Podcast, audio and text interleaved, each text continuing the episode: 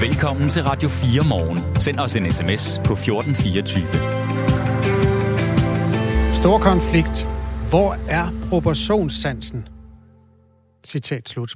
Det er en lytter, der hørte med før nyhederne, hvor jeg beskrev, at et øh, bestyrelsesmedlemmerne i en af Danmarks største fagforeninger skriver til sine medlemmer, op med hovedet, rank ryggen, skru op for selvtilliden og gør klar til stor konflikt. Der er jo altså overenskomstforhandlinger, hvor parterne skal blive enige om, hvor meget lønnen skal stige, og hvor meget der skal afspejles af den der energiprisstigning og inflation, som vi alle sammen er ramt af. Problemet er, at virksomhederne også er ramt af den, og derfor står de et stykke fra hinanden. Øhm, ja, det her interview, det skal vi lave om lidt. Om cirka et kvarter skal vi tale med Jakob Nerup, der er det før omtalte bestyrelsesmedlem i HK Privat, og i øvrigt har været folketingskandidat for enhedslisten. Han er en af dem, der væsser kniven og er klar til at gøre en konflikt ud af de her overenskomstforhandlinger. Hvis du har input til det interview, eller bare holdninger til de forestående overenskomstforhandlinger på det private område, så skal du bare skrive til os på nummer 1424, som det blev sagt her. Radio 4 taler med Danmark. Og fra en mulig konflikt, mulige strejker, til øh, reelle strejker, faktisk nogen, der har foregået et stykke tid efterhånden. Så skal vi nemlig til Storbritannien. For i dag der øh, forventer den britiske regering at komme med en lovgivning mod strejker. Det skriver flere britiske medier her til morgen. Det er en lovgivning, der skal gøre virksomheder i stand til at fyre ansatte, hvis de ikke yder et minimum serviceniveau, og derudover også mulighed for at sagsøge øh, fagforeninger. Og det sker blandt andet på, på baggrund af jernbanearbejdere, som allerede i tirsdags startede årets første strejke. Den øh, britiske premierminister Rishi Sunak har tidligere truet med det her, men nu ser det altså ud som om, at der er kommet noget konkret på bordet i forhold til en regulær lovgivning mod strejker. Morten Rønlund er journalist og øh, England-kommentator for os her på Radio 4 følger de britiske forhold. Hvorfor er det, at den britiske regering vil gå ud og lave en lovgivning mod dem, der strækker? Fordi man er nødt til at sætte hårdt mod hårdt i den konflikt, der er i gang. Man har simpelthen ikke råd til at møde de lønkrav, som flere øh, forskellige organisationer har. Hvis man gør det, så kommer der et kæmpe hul i statskassen. Så derfor er man nødt til at være på den hårde side fra øh, regeringens øh, side, og så sørge for at få folkestemningen lidt med sig ved at begrænse øh, de her strækkers øh, virkning. Og derfor øh, lovgivning, som man vil forsøge at lave, der skal sørge for minimumsniveauer øh, for øh, forskellige sektorer i samfundet. Og nu ved vi jo ikke præcis endnu, hvordan den her lovgivning ser ud, eller hvordan den skal implementeres, hvis det er. Men hvad, hvad kan der for eksempel ligge i det her med minimum service-niveau? Man kender jo også fra dansk sundhedsvæsen og hjemmepleje og lignende, at hvis der er en strækkesituation, jamen det, det må ikke være farligt. Folk skal ikke dø af det her. Så der er sådan en, en øh, minimumsbemanding, der skal sørge for, at øh, der stadig kører øh, ambulancer, og der stadig er øh, mulighed for, for behandlinger og, øh, og lignende. Og det er der sådan set også allerede i, øh, i Storbritannien. Der har været øh, strækker på, øh, på, i sundhedsvæsenet i løbet af december, og der svarede man på alle opkald, der var livstruende. Det er længere nede i gelederne. Øh, planlagte operationer, der ikke haster, og den slags, der, der har været den, den, den store, det store ramte område. Så spørgsmålet er også, hvor meget de her minimumsnormeringer, eller hvad man skal kalde det, i strækkesituationer egentlig vil gøre en forskel. Det vil stadig være øh, enormt øh, disruptive, eller hvad det hedder på nydansk, øh, når der er strækker. Altså, tag en dag som i dag, øh, øh, togvæsenet, der strækkes på flere forskellige områder, kun 20 procent af togene kører. Hvad vil være en minimumsbemanding for det? Hvad kan regeringen rent faktisk kræve, der skal være 40? Det vil stadig være enormt generende for samfundet. Men er det så i virkeligheden mest af alt et signal fra den britiske regering, det her? Altså hvis der i forvejen faktisk er lagt nogle af de her, øhm, øh, hvis ikke regler ind, så i hvert fald fungerer det på den måde, at der bliver taget hånd om de vigtigste ting i samfundet, selv når der er strække på de her fagområder. Er det så bare et signal? Det er i hvert fald også et signal, og timingen er også et signal i forhold til, at det spidser til lige nu. Der kommer flere strækker i løbet af måneden. Lærerne kommer også på banen og strækker. Det er noget nyt. Dem har vi ikke lige set øh, før i det her øh, forløb. Så på den måde er der signalgivning. Hvis man kan lave en hurtig lovgivning, så kan man også øh, lindre lidt på indvirkningen af de her strækker. Men der er grænser for, hvor meget, og der vil også kunne, skulle komme nogle prøvesager. Når de første fyringer af folk, der ikke møder op på arbejde, fordi de strækker, de skal igennem øh, retssystemet, så ved man, at fagforeningerne de vil hjælpe hårdt hårdt med at vinde de sager, så det vil trække i langdrag, før man for alvor kan, kan få implementeret det øh, fuldt ud. Så ja, du har ret. Rigtig meget signalgivning. Hvordan har de britiske arbejdere, dem der står øh, på den anden side af den her strejke, reageret på udsigten til den her mulige lov? Jamen, de har været stærkt utilfredse med det hele vejen i, øh, igennem, og de synes, det er en optrapning, og de synes især, det er en optrapning, fordi regeringen slet ikke har været, øh, har været ved forhandlingsbordet. Altså, hvis de bare havde sat sig til forhandlingsbordet, snakket lidt, og det at kunne, jeg lige vil sige, lavet som om, at man dog havde prøvet, men nu var det nok, og nu kommer vi med lovgivning, så vil det give en eller anden form for mening. At springe det led over, hvor man overhovedet sidder, ved bordet sammen med dem. Øh, det synes mange britter, og især øh, mange af de her lønmodtagere, er, er fuldstændig en urimelig eskalering, hvor man springer trin over. Så det har været øh, deres forløbige reaktion, og jeg tror ikke, at deres reaktion på, at der kommer lovgivning, bliver, at de strækker mindre. Og den britiske regerings argument for, at man vil indføre den her lovgivning, det er jo, at man vil beskytte folk, man vil have færre forstyrrelser i deres hverdag. Når der er så stor en strække, som der taler om i Storbritannien, så er der jo også en kæmpe stor kamp om sympatien her, altså hvor man har en regering på den ene side, som øh, i hvert fald ifølge det, der bliver, øh, bliver sagt, også prøver at kommunikere til borgerne. Vi prøver faktisk at hjælpe jer, så jeres hverdag kan fungere. Og på den anden side har man jo også en stor mængde af de britiske borgere, der er en del af strejkerne eller sympatiserer med strejkerne, fordi de jo kommer ud af nogle sådan større utilfredsheder. Kan man sige noget om sympatien lige nu? Altså, hvordan går det for den britiske regering i forhold til at håndtere den her situation? Jamen, sympatien er ikke tippet endnu. Den er stadig meget på lønmodtagernes side, som du siger, fordi at øh, dem, der strækker, udgør en stor del af befolkningen selv, eller de er gift med den, øh, så de kan selv stille med en, med en hel del øh, støtte. Men det er rigtigt, at signalgivningen øh, skal være til den øvrige befolkning. Vi forsøger faktisk at hjælpe jer. Stem på os næste gang, der er valg. Og så er der også til den konservative base. Ja, jeg tør godt tage kampen op mod de der pamper henne i, øh, i, øh, i øh, fagforeningsbranchen, og så kan man måske mobilisere nogle af de øh, konservative kernevælgere, som man også har behov for at koble sig med igen efter det, der har været et kaos 2022 øh, på den konservative øh, fløj. Så, så på den måde er der flere øh, signalgivninger øh, på, øh, undervejs i det. Den her øh, mulige lovgivning mod strejker, som man altså forventer, at den britiske regering kommer med det her forslag om i dag. Øh, som jeg nævnte før, vi er ude i sådan nogle også rimelig tunge ting, som at man skal gøre, øh, gør det muligt at fyre ansatte, hvis ikke de yder det her minimum service-niveau, og også mulighed for at sagsøge fagforeninger. Så det er jo også noget, hvor øh, der kommer til at være meget på spil for dem, der så trodser en øh, mulig lovgivning som den her, og, og ender med at strejke på trods af, at de måske ikke har ret til det ifølge den lov. Øhm, hvor meget er det her også en måde at presse dem, der strækker tilbage i arbejde på fra regeringens side?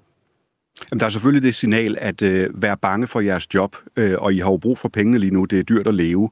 Øh, problemet er bare, øh, om man kan lave lovgivning, der, der meningsfuldt, rent faktisk vil få nogen fyret. Øh, fordi man er nødt til at kigge på, på den enkelte ansatte. Altså, hvornår man er en del af en gruppe og kan fyres som en gruppe. Altså, der er noget jura her, som er stærkt kompliceret, hvor der skal nogle prøvesager til, når de har lavet lovgivningen. Øh, og dernæst, hvad er minimum? Altså, hvad er minimum for tog? Hvis et tilfældigt togfirma har besluttet, at de vil have 100 afgange om dagen, jamen det er jo deres beslutning, at, at det er også et, et realistisk minimum, man bare kan sætte. Altså, der er rigtig mange små finesser her, der gør også juraen lidt kompliceret, og der tror jeg, at fagforeningerne langt hen ad vejen vil have ryggen på sine medlemmer for at prøve de her sager og, og skyde hul i en eventuel øh, lovgivning. Deres strækkekasser er godt fyldte. Der er ingen snak om, at de er ved at løbe tør for penge i forhold til at føre den her sag fuldstændig øh, til dørs. Så jeg tvivler på, at det sådan fra dag til anden vil gøre nogle arbejdere nervøse for deres øh, job. Og desuden, altså fagforeninger er, er ikke uden omtanke. Der er andre måder at, øh, og, øh, og, og, og strække på, der vil få nogle af de samme virkninger, selv inden for en ny øh, lovgivning. Det ved enhver, der har siddet og kigget på en vagtplan. Der skal ikke meget til, før det hele vælter. Det var allerede op mod jul, at de første strejker begyndte sådan at tikke ind, og øh, så er det jo sådan fuldt, øh, fuldt i virkeligheden øh, året ud, og, og også her i starten af det nye år. Øh, Morten Rønlund, her til sidst, øh, hvad er udsigten lige nu? Altså, hvor store er strejkerne lige nu? Er der udsigt til, at det bliver endnu mere omfattende, at der er endnu flere, der kommer til at nedlægge arbejdet i Storbritannien? Jamen, som det ser ud nu, så er der planlagt øh, forskellige strækker på forskellige sektorer i løbet af januar og også ind i øh, februar, og det lader et par til, der kommer flere til, og der er ikke udsigt til, at noget af det bliver sløjfet, eller der er forhandlinger eller bevægelser i gang sådan for alvor. Der har været en lille snak om, at man kunne få bedre feriepenge, men altså det bliver ikke til det helt store i, øh, i, det, i det lange løb. Så de her strækker, de, de fortsætter, og som sagt, lægerne kommer også med på den her liste, og det kan være, der kommer andre områder til. Det kan også være, at de øh, skruer yderligere op for, for retorikken, når nu premierministeren øh, har gjort det. Vi er slet ikke færdige med den konflikt i Storbritannien. Vi kommer helt sikkert også til at følge op med dig, Morten Rønlund. Tak fordi du var med her, altså journalist, som følger forhold i Storbritannien for os her på Radio 4, og med en øh, sådan lille, øh, et lille stik ind i, hvordan det ser ud i øh, Storbritannien i øjeblikket med de her massive strækker. Vi gjorde det! Missionen på Radio 4 er taleradio, der handler. Vi kan godt lide at gøre noget. Ja. Yeah. Ikke? Ikke bare tale. Fra mandag til torsdag kaster Amalie Bremer og Tony Scott sig over en ny mission. Vi to taler jo meget. Mm-hmm. Og så har vi en handlende kraft. Ja, ja. Jamen, sådan har vi fordelt det. Som er reporter, Rasmus. Ah! Når det rigtig bliver svært, så siger vi, og nu stiller vi over til dig, Rasmus. det skal du gøre. Lyt til missionen mandag til torsdag fra 15 til 17. Radio 4 taler med Danmark. Det her er Radio 4 morgen. Det er ikke kun i Storbritannien, man diskuterer løn- og arbejdsforhold. Det gør man også i Danmark. Og øh, nu vil jeg læse op fra, et, øh, hvad der er indstillingen hos et af bestyrelsesmedlemmerne i HK Privat. Øh, han skriver sådan her. Op med hovedet, rank ryggen, skru op for selvtilliden og gør jer klar til stor konflikt. Det er altså fra et bestyrelsesmedlem i et af en af Danmarks største fagforeninger. Øh, Og det er jo op til nogle overenskomstforhandlinger, hvor det store spørgsmål er, hvor meget mere der skal i lønmodtagernes lønpose, og hvor meget hensyn der skal tages til, at virksomhederne heller ikke tjener de penge, som man plejer. Øhm, lad os tale med, om det, Jakob Nierup. Godmorgen. Godmorgen.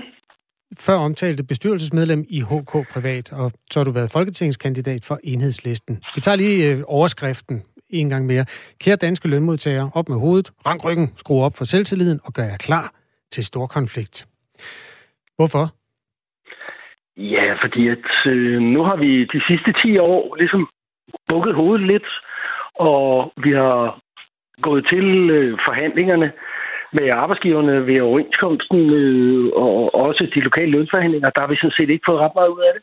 Altså, der har vi fået sådan øh, lige- lønfremgangen er på 6-7-8 procent, det efter, hvem du spørger? Jo, over perioden. Ja. Men hvis du så kigger på, hvor store virksomhedens overskud, øh, hvor meget de er stedet med perioden, så er det jo langt, langt mere. Så er det jo fem gange mere eller sådan noget. Øh, så altså, du kan jo sige det på den måde, at hver gang at virksomhederne øh, har tjent øh, 10 kroner, jamen så har, så har vi måske fået 2 kroner. Hvad så, og- hvis er virksomhederne jo- taber penge i den kommende periode? Ja, men de er jo godt polstret. Altså, de har haft 10 år med enorme overskud, så de er jo godt polstret, og det er de jo fortsat. Altså, der er jo stadigvæk gode overskud, så de lider simpelthen ingen nød. Øh, generelt set, der vil altid være en virksomhed, der ikke har det godt. Det vil der altid være, uanset øh, hvilken tid vi lever i. Øh, så helt generelt, så har virksomheden det godt, og de har penge både på kistebunden, og de har penge på deres aktuelle øh, budgetter, så der er ikke sådan noget at være specielt nervøs for ved at kræve lønforhold der. Okay, øhm, der er noget principielt, som vi måske kommer tilbage til i det her. Altså, du siger, at virksomhederne skal solidarisk sende noget mere af overskuddet videre. Virksomhederne behøver ikke at sende en del af underskuddet videre, hvis man går ind i sorte tider. Det kommer vi tilbage til.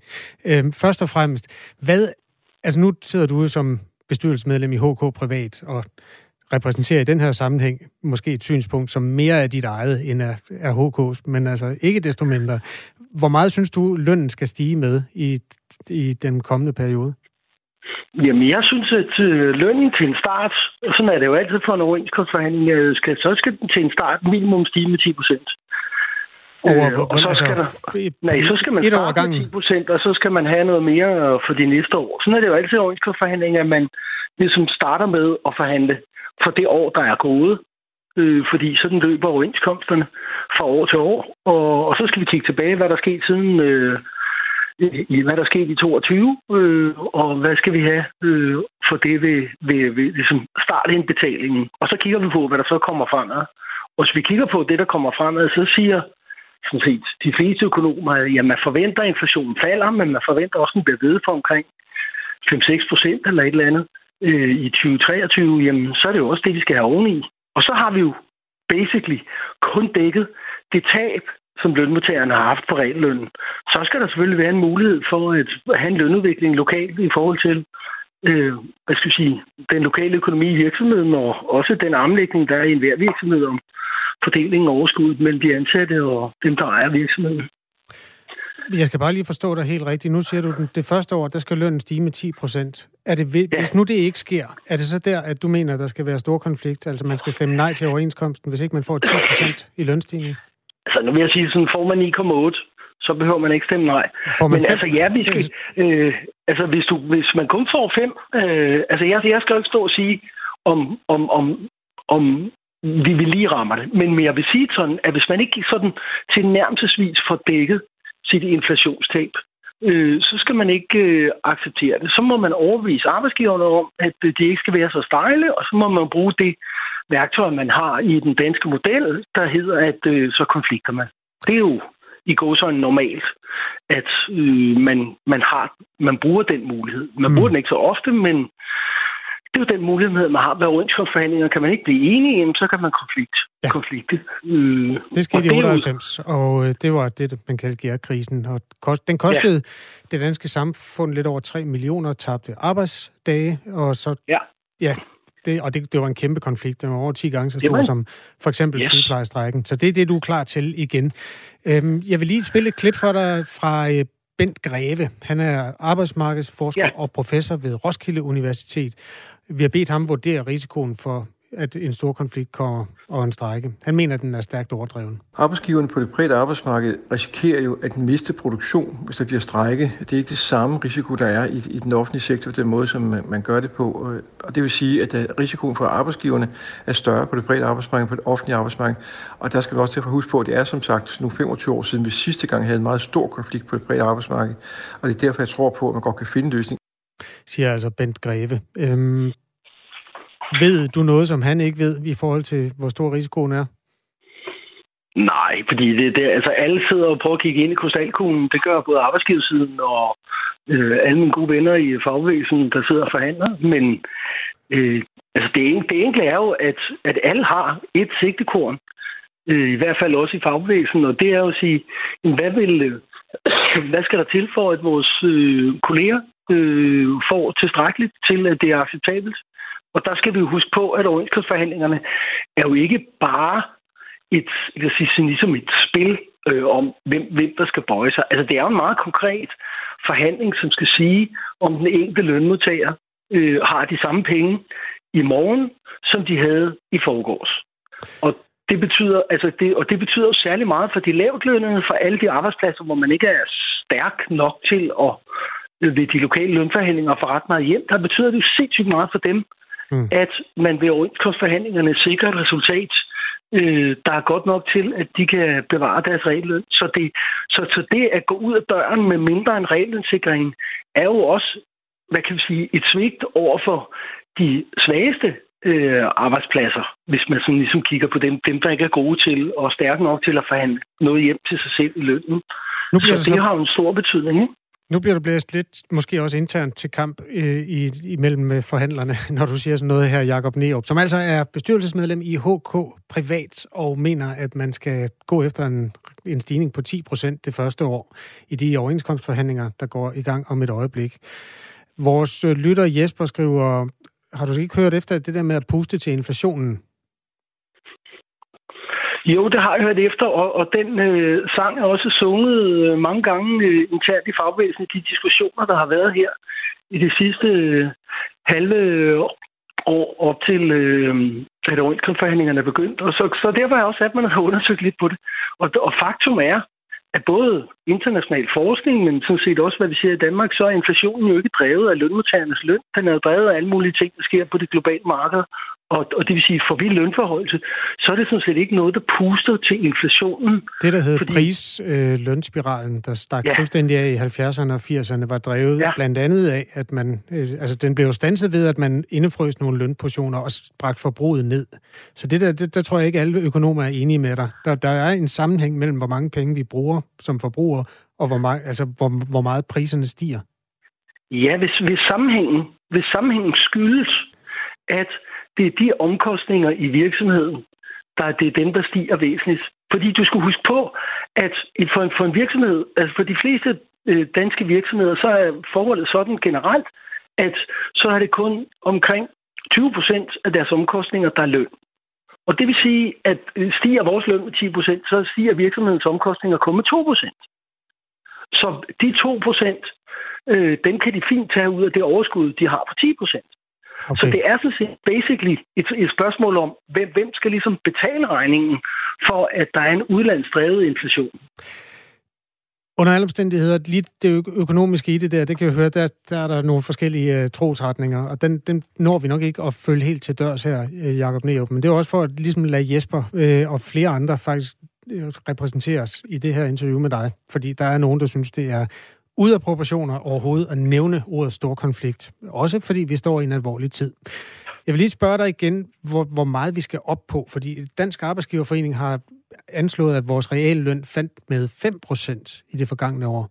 Du siger, at den faldt med 10%. Hvordan kan I stå så langt fra hinanden? Jo, men det er jo fordi, arbejdsgiverne medtager jo også øh, det, som der er, altså det, det tab, øh, der er fra, øh, der er mange steder, hvor der har været de lokale lønforhandlinger.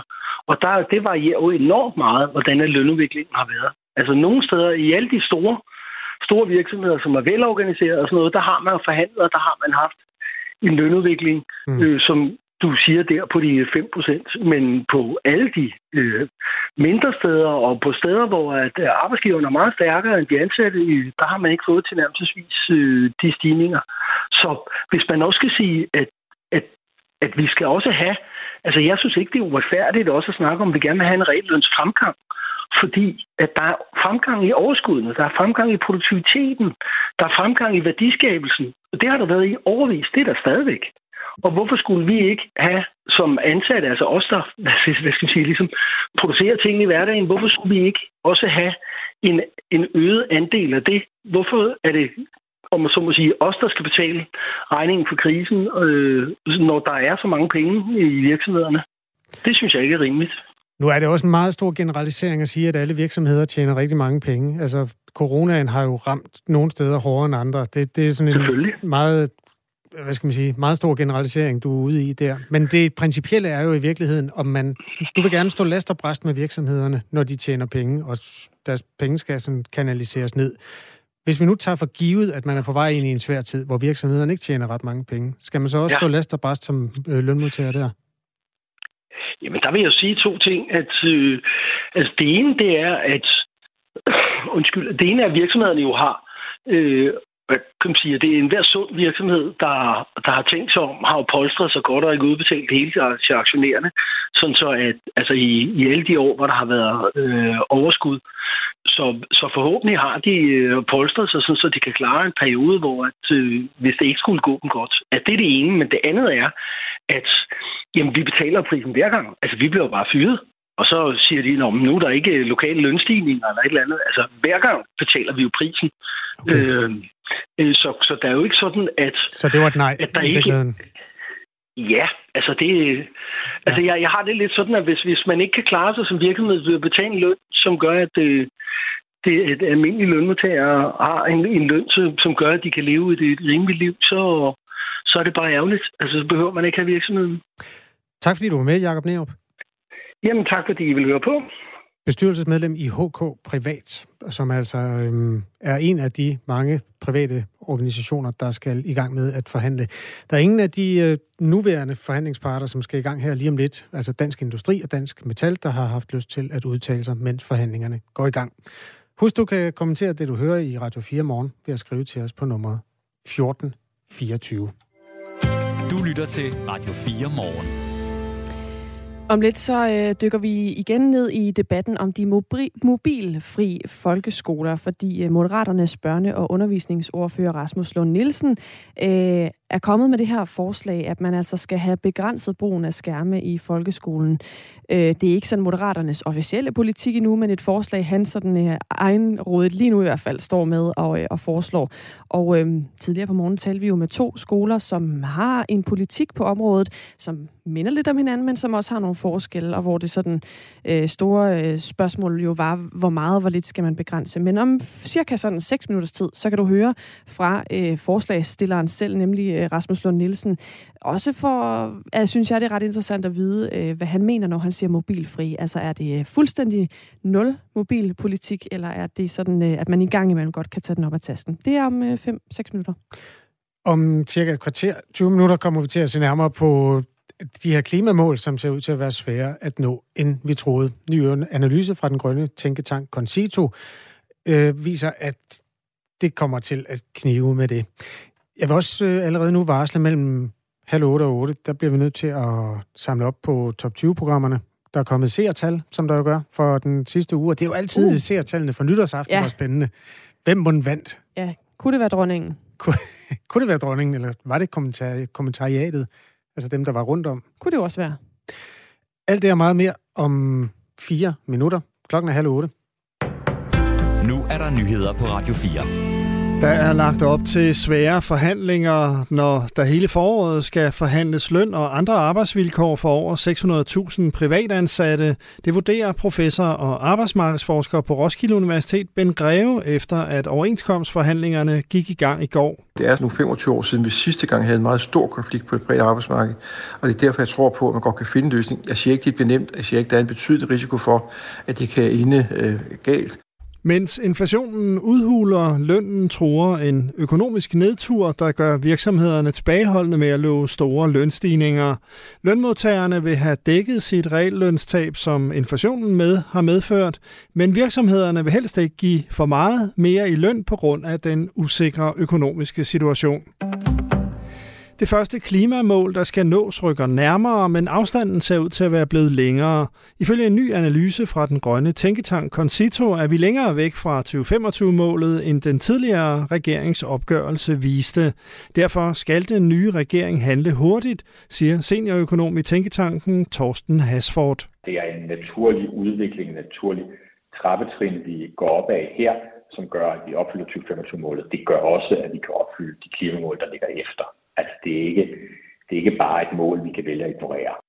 Målet er, at drivhusgasudledningen i Danmark i 2025 er reduceret med 50-54 procent i forhold til niveauet i 1990.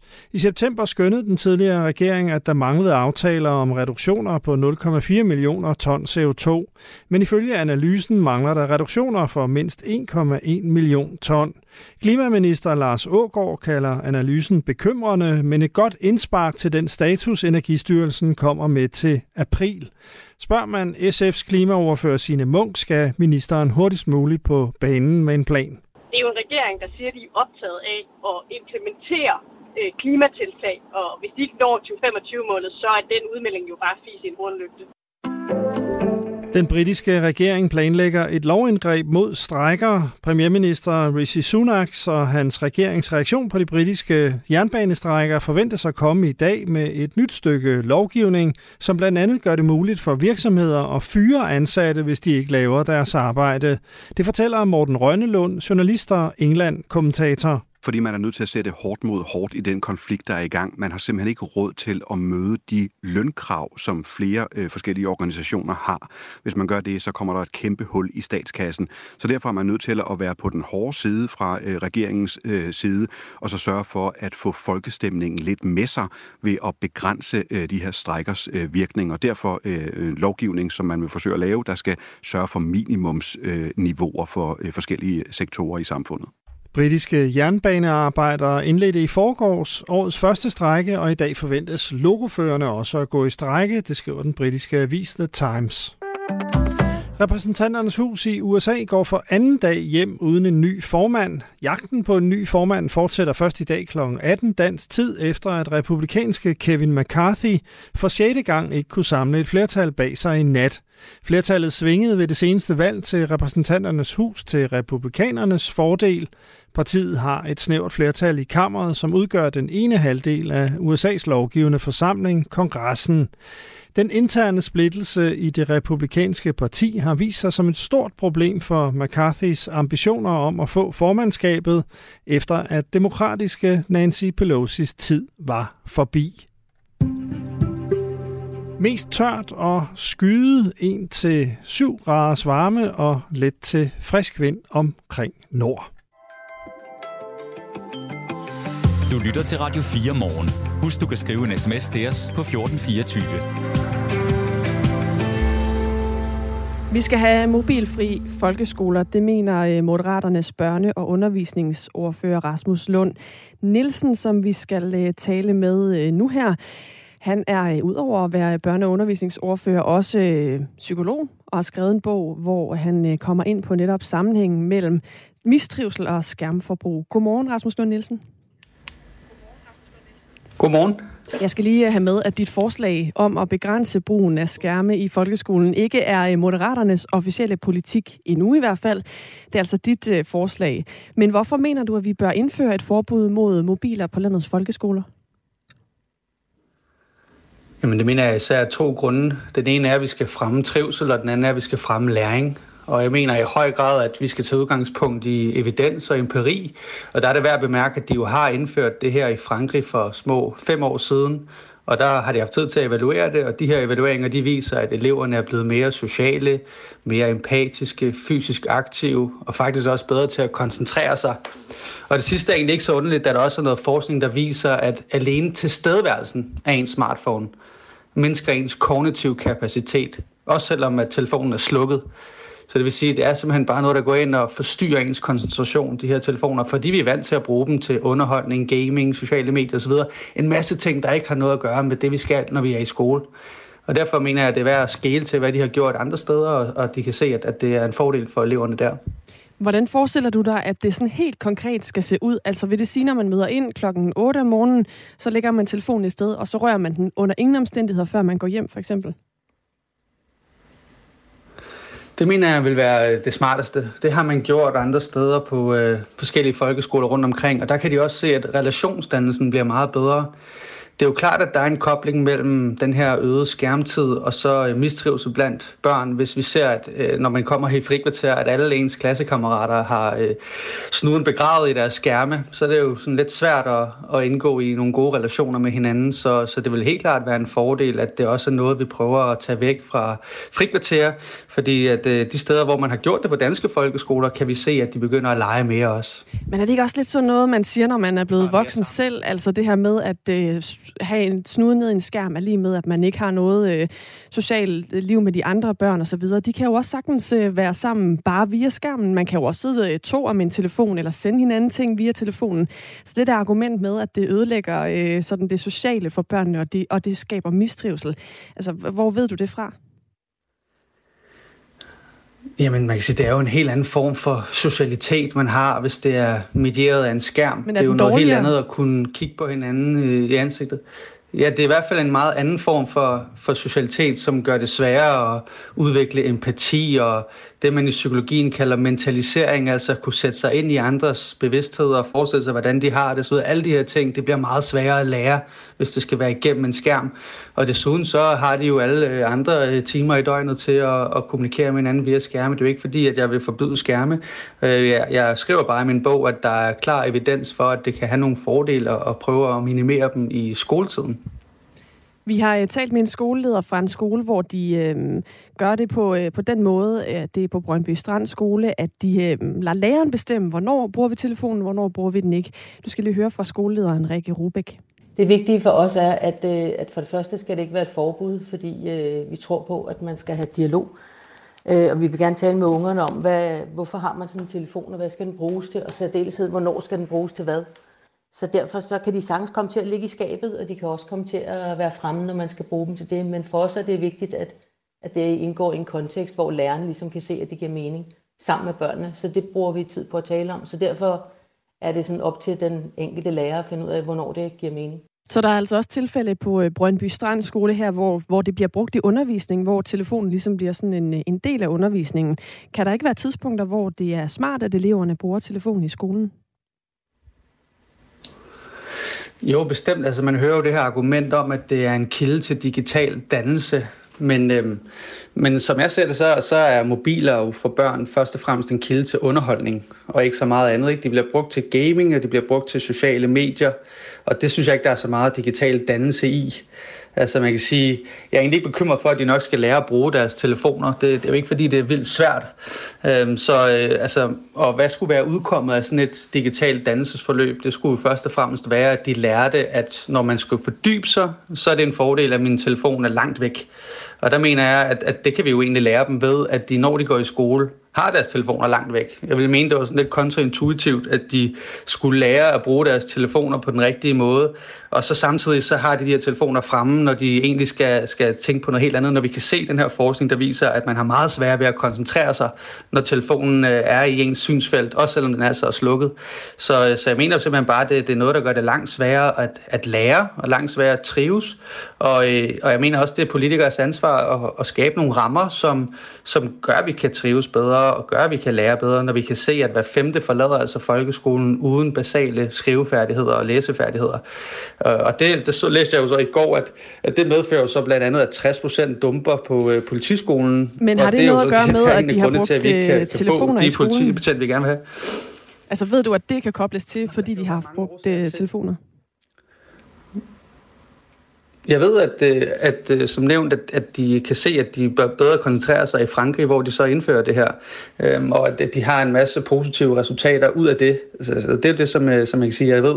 Øhm, jeg ved ikke præcis, hvorfor at der er 60 procent, der dumper i politiskolens, øh, når det kommer til det her med at kunne skrive. Øh, men, men vi kan i hvert fald konstatere, at når hver femte forlader folkeskolen uden de her basale færdigheder, så er der jo et eller andet, vi skal gøre anderledes. Og når vi ser, at op mod hver anden unge mistrives, så er der også et eller andet, vi skal gøre anderledes. Og, og der er der så en del evidens, der peger på, at det her med mobiler, det kan spille ind. Øh, men det er jo klart, at det er jo ikke et mål i sig selv, at vi skal have mobilfrie skoler. Målet er, at vi skal have nogle rammer, som gør det muligt at lære og trives. Og der er det her et, et muligt middel, og ikke noget, som, som jeg tænker skulle være det eneste middel, eller, eller øh, absolut skal indføres. Men det er da noget, som jeg tænker, det er vigtigt at have en demokratisk samtale om. Jesper Tække er lektor i medievidenskab ved Aarhus Universitet, og han øh, er altså øh, på den anden øh, side af den her sag, fordi han mener ikke, at mobilfri skoler er vejen frem. Jeg synes, det er en erklæring, for hvis ikke børnene lærer at håndtere og forholde sig til mobiltelefonen i skolen, så kan jeg ikke se, hvor de skal lære det henne.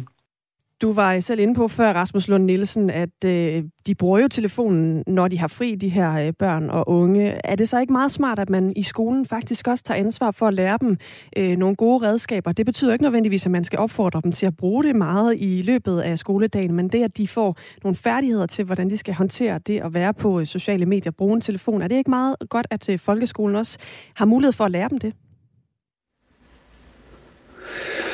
Jamen, der er jo allerede meget sådan iPad-faciliteret undervisning, og det har jo også øh, både fordele og ulemper i sig. Øhm, og man kan sige, at en iPad er vel en eller anden form for en, øh, en stor øh, smartphone. De minder meget om hinanden, så hvis de lærer at kunne, øh, kunne administrere en iPad, så kan de nok også lære at administrere en telefon.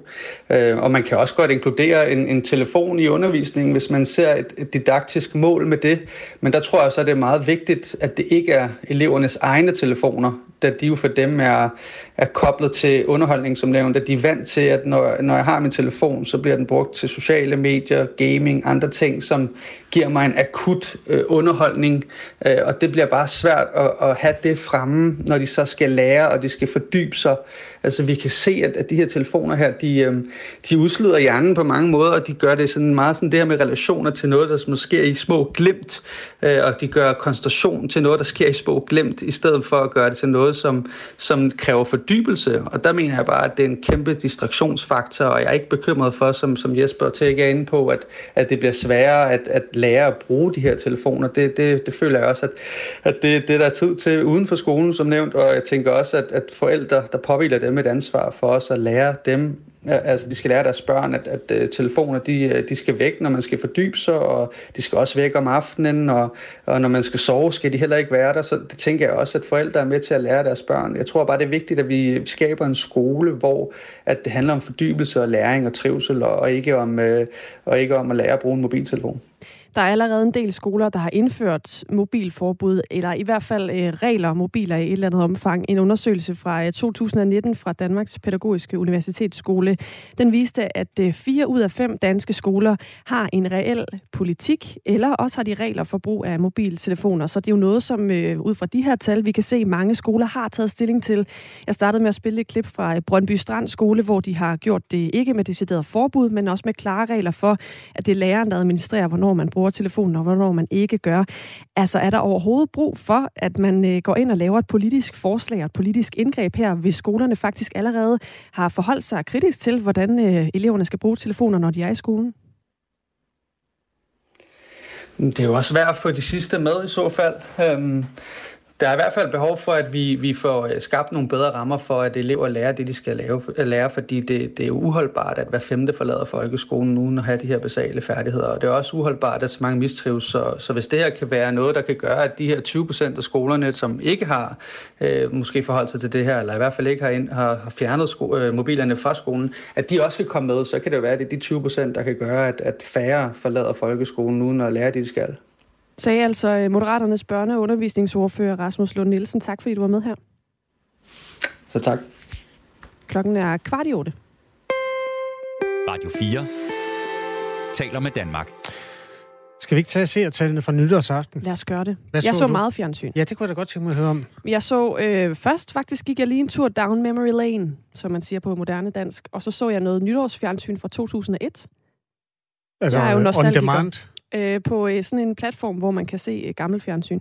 Okay, den, den er ikke medtaget, skal Nej, jeg lige sige, i det de nye seertal. Så så jeg selvfølgelig dronningens nytårstale. Det gjorde du vel? Ja, det var der flere, der gjorde, kan jeg sige allerede nu, uden og at så spoile. så jeg også, øh, så så jeg faktisk TV2's nytårsshow. De har lavet sådan et særligt show i år. Med koncert? Kom, med koncert. Var det playback, eller var det live? Det blev, var jeg meget i tvivl om, da jeg så dem. Øh, Så. altså om, om dem, der sang, sang Mm, live. ja. Øh, der havde jeg helt klart en playback med fornemmelse. Ja, det havde jeg bestemt Ja. også. Det var lidt turn off Det var, mig. ja, det var det også for mig. Jeg faldt Nå, også lidt i søvn. Ja, godt. Nok om Nå, dig. jeg kunne blive. Øhm, her kommer top Ja. 20 over øh, de mest sete øh, programmer i Danmark. Ja. Eller ikke hele top 20, men øh, nummer et på listen. Kan du gætte den? Dronningens Ja. ja. Øh, godt og vel halvanden million mennesker så dronningens nytårstale. Det er vel, og det, det er vel nærmest bare dem. Altså, så kan der jo have været flere i en stue. Ikke? Eller hvad? Når Nej, jeg tror, det er skaleret efter. Er det virkelig kun halvanden million, der så den? Ja, men så er der jo nok nogen, der har fået den på en eller anden anden måde. Jeg ved ikke, om Ah, man kan høre den i radioen. det kan eller, selvfølgelig være. Eller hvad man kan. Det skal så holdes op imod, at du har faktisk lidt ret. Jeg kender ikke et eneste menneske, der Nej, ikke så den. det Men det, også. Nå. det er i hvert fald det, man oplyser fra Nielsen, som analyserer det her marked. Ja. Og det skal holdes op imod, at vi er 6 millioner, så det er kun hver fjerde. Det lyder virkelig Ja, det mærkeligt. lyder helt skørt. Du har fuldstændig ret. Nå. Tak. Øhm, og i øvrigt, at det, det, højeste, det højeste antal seere, der nogensinde har været samlet i Danmark, det var i 1985, hvor man genudsendte Matador. Der var et af afsnitten, der blev set af 3,6 millioner. Det var nok ikke det med de tre musikanter. Nej, nu går vi Nu ned går vi- en tangent igen. Nok om øh, Matador. Ja. Dronningen vandt på andenpladsen programmet på DR1. Ja, det var DR1, der sender nytårstalen. Mm. Øh, efterfulgt af programmet Efter dronningens nytårstale, hvor Okay, man analyserer... nedtakten. Ja, og analyse, som blev set af 1,2 millioner mennesker. Så kunne det være sjovt at høre dig gætte tredjepladsen. Hvad er det mest, tredje mest sete program Men- i den forgangne uge? Det er jo i en hele den forgangne uge, så mm. det kunne jo godt være statsministerens nytårstale. Det kunne det da godt være. Men det var det ikke. Nå. Så der er nogen, er der synes, at de hellere vil se noget, der er lidt sjovere. Ah, 90 års fødselsdagen. ja. ja, selvfølgelig. Der var 950.000, der så 90 års fødselsdag. Der var kun 800.000, der gad at se Mettes tale. Så der var altså... Den har hun simpelthen bare kæmpe meget tabt. Miss Mette versus Miss Sophie. Ah, okay, der, der lyver jeg faktisk lidt, fordi det er jo... Hvor mange så den på DR1? Det gjorde 800.000. Dertil kommer 676.000, Nå. der så den på TV2. Så, okay. Hun ja. har stadig Miss Sophie øh, vandt alligevel over... Eller tabte til Mette. Det var sådan, det Uha. var. Sikkert er en top 3, vi får lavet her. Ja, øh, jeg tror ikke, vi når mere i den her omgang. Jeg vil bare sige, at X-Factor er helt nede på 9. pladsen i den her omgang. Nå, det så jeg ellers også. Ja, det gjorde du vel. Klokken er 12 minutter i 8. Det her er Radio 4 morgen. Klimamålet for 2025 ser ud til at være længere væk, end vi troede. Det viser en ny analyse fra den grønne tænketank Concito. I september skyndede den tidligere regering, at der manglede aftaler om reduktioner på 0,4 millioner ton CO2. Men ifølge Consitus analyse mangler der mindst 1,1 millioner ton CO2. Det er svært at sådan tage helt ind i hovedet, det her, fordi det er jo noget, hvor meget mindre lukker vi ud af en luft, og at, hvordan kan en, en luftart veje øh, flere tons. Men ikke desto mindre, altså det man skulle have gjort, der nåede man øh, kun, altså man skulle have nået 0,4 millioner tons CO2, og der mangler 1,1 millioner tons CO2. Torsten Hasford er seniorøkonom i Concito. Forklar det lige. Godmorgen. Skal jeg... Godmorgen. Uh, jeg tror ikke nødvendigvis, jeg vil forklare uh, kemien bag vægten af et uh, CO2-molekyle, men uh, jeg vil meget gerne tale om, uh, at vi har jo lavet et mål for 2025. Ja øh, for at vi skal reducere. Det er jo et mål, som er meget godt i tråd med de mål, der også ligger længere ud i tiden. I 2030 har vi jo et mål på 70% reduktion, så er der lavet det her mål på 50-54% reduktion i 2025. Så det er ikke bare de 0,4 og de 1,1, du talte om, er jo, er jo det, der skal til for at nå til 50% reduktion. Så det er jo i virkeligheden bare i den, sådan, den, den lave ende af det mål, man har sat sig. Vi mener godt, at øh, man nok godt kan være en lille smule mere ambitiøs end blot 50 procent. Men selv den lave ende af målet, der er man ikke med den politik, der ligger nu. Og så har vi været inde og sagt, jamen det man vidste dengang, øh, der er nogle ting, der ændrer sig. Og det er mm. faktisk både ting, som går i den gode retning, men også ting, der går i den ærgerlige retning. Altså sådan noget, der går i den gode retning, er for eksempel, at vi kan konstatere, at der simpelthen er flere elbiler, end man har forudsat tidligere. Ja. Så den udledning, vi kommer til at have fra dele af transportsektoren, vil faktisk være en lille smule lavere. Simpelthen fordi der bliver solgt, ikke så meget, at der bliver solgt flere elbiler, men mere, at der bliver solgt langt færre benzin- og dieselbiler, end man havde forudsat. Så det er, jo, det er jo positivt, kan man sige. Så er der også Ukrainekrigen, som gør, at vi faktisk også får færre gasfyr i 2025. Det er jo også en god ting. Ja. Selvfølgelig en, en ærgerlig baggrund, men det i sig selv, at der er færre gasfyr, er jo en god ting. Men så er der nogle andre ting, som spiller ind. Det er, at øh, i øjeblikket i Danmark, så kører vi med lavere dieselafgifter i forhold til tyskerne. Vi er faktisk sådan et land, som lastbiler kører til og tanker op. Og tyskerne er i gang med at skrue op for deres dieselafgifter, og vi gør ikke noget. Så der er flere og flere lastbiler, som ligesom kører til Tyskland, eller kommer fra Tyskland og tanker hos os. Men det, det her det er en hel masse, hvad skal man sige, en hel masse forudsætninger i en beregning, der viser, at der øh, ikke er sket den landvinding, man håbede på. Regeringen har skønnet, at man kun manglede en lille smule. I har skønnet, at man mangler tre gange så meget, som man troede, man manglede. Er vi enige så langt? Ja. Godt. Øhm, og så nu kommer næste spørgsmål. Øh, hvad kommer det til at betyde, når et klimamål for 2025 viser sig at være for ambitiøst? Jamen, jeg, vi mener netop ikke, at det er for ambitiøst. Vi mener, det er et mål, vi faktisk kan nå. Og det er jo også den analyse, vi har lavet her, viser, at man faktisk godt kan opfylde målet, og ikke bare reducere med 50 procent, men 52 procent. Så man ligger sådan pænt i midten af det ambitionsniveau, man har. Og hvorfor er det vigtigt med det her mål? Jamen, vi skal jo selvfølgelig huske klimakrisen, øh, så det er jo super vigtigt, at vi har en hastig udfasning af vores udledning af drivhusgasser. Det er ligesom det første. Men det andet er jo også, at når vi først ligesom, altså hvis vi skal i mål, også på længere sigt, så bliver vi jo nødt til at tage nogle tiltag nu. Så bliver vi jo nødt til at omstille nogle sektorer. Vi kan jo ikke, der er Dan Jørgensens berømte hockeystav. Altså i virkeligheden er hockeystaven også urealistisk. Altså vi kan ikke stå der på sidste dagen og sige, så er det nu, nu skal vi alle sammen omstille. Det er noget, der tager rigtig, rigtig lang tid. Det er nye teknologier, der skal udvikles. Det er en langt strakt proces. Derfor er det meget naturligt, at vi jo faktisk også begynder at reducere over tid. Det er den første del af det her. Altså, det her mål er jo ikke bare for sjov. Det er jo fordi, at det er i virkeligheden en naturlig progression frem mod den generelle udfasning af drivhusgasser. Det andet er jo også mere sådan principielt, når man sætter et mål, så er det jo også rigtig godt at opfylde dem, i stedet for at sige, nu sætter vi et mål, og det er jo ikke lang tid siden, det her mål blev sat, hmm. og så når vi frem til 2025, så er man sådan lidt, hm, nå, nej, det, hvad skal så dem, der ligesom kigger ind i det her, tænke? Altså, det, det er super vigtigt at være troværdig omkring de mål, vi sætter. Men så kommer det næste spørgsmål, fordi nu var vi inde og tælle biler og sådan noget. Der er ikke så mange år til 2025. Hvor mange biler skal der fjernes i Danmark, altså benzin- og dieselbiler, for at øh, det her det kan nås? Øh, jamen i virkeligheden er det jo svært på den her rigtig korte bane at fjerne biler. Øh, og de, de forslag, vi har, handler i virkeligheden mindre om at reducere udledningen fra de biler, der er. Så det, øh, det, store, det store element her er, at vi følger trop med tyskernes stigning af dieselafgifter og benzin. Altså, det, vi synes, det er en rigtig dårlig idé, at vi bliver sådan et land, man kører til for at tanke diesel. Altså, tyskerne hæver deres benzin- og dieselafgifter, så skal vi også hæve vores benzin- og dieselafgifter. Det var altså synspunktet hos uh, Torsten Hasford, der er seniorøkonom i Tænketanken Concito, som uh, hjælper os med at se på de nye beregninger, som Tænketanken altså står for her. Tak fordi du var med. Klokken er 6 minutter i 8. Det her er Radio 4 morgen. Den svenske konge Carl Gustaf han er altså øh, godt i gang med at øh, lave øh, røre i Annedam, i den svenske kongehus Annedam. Ja, lad os sige noget mere om ham. Ja.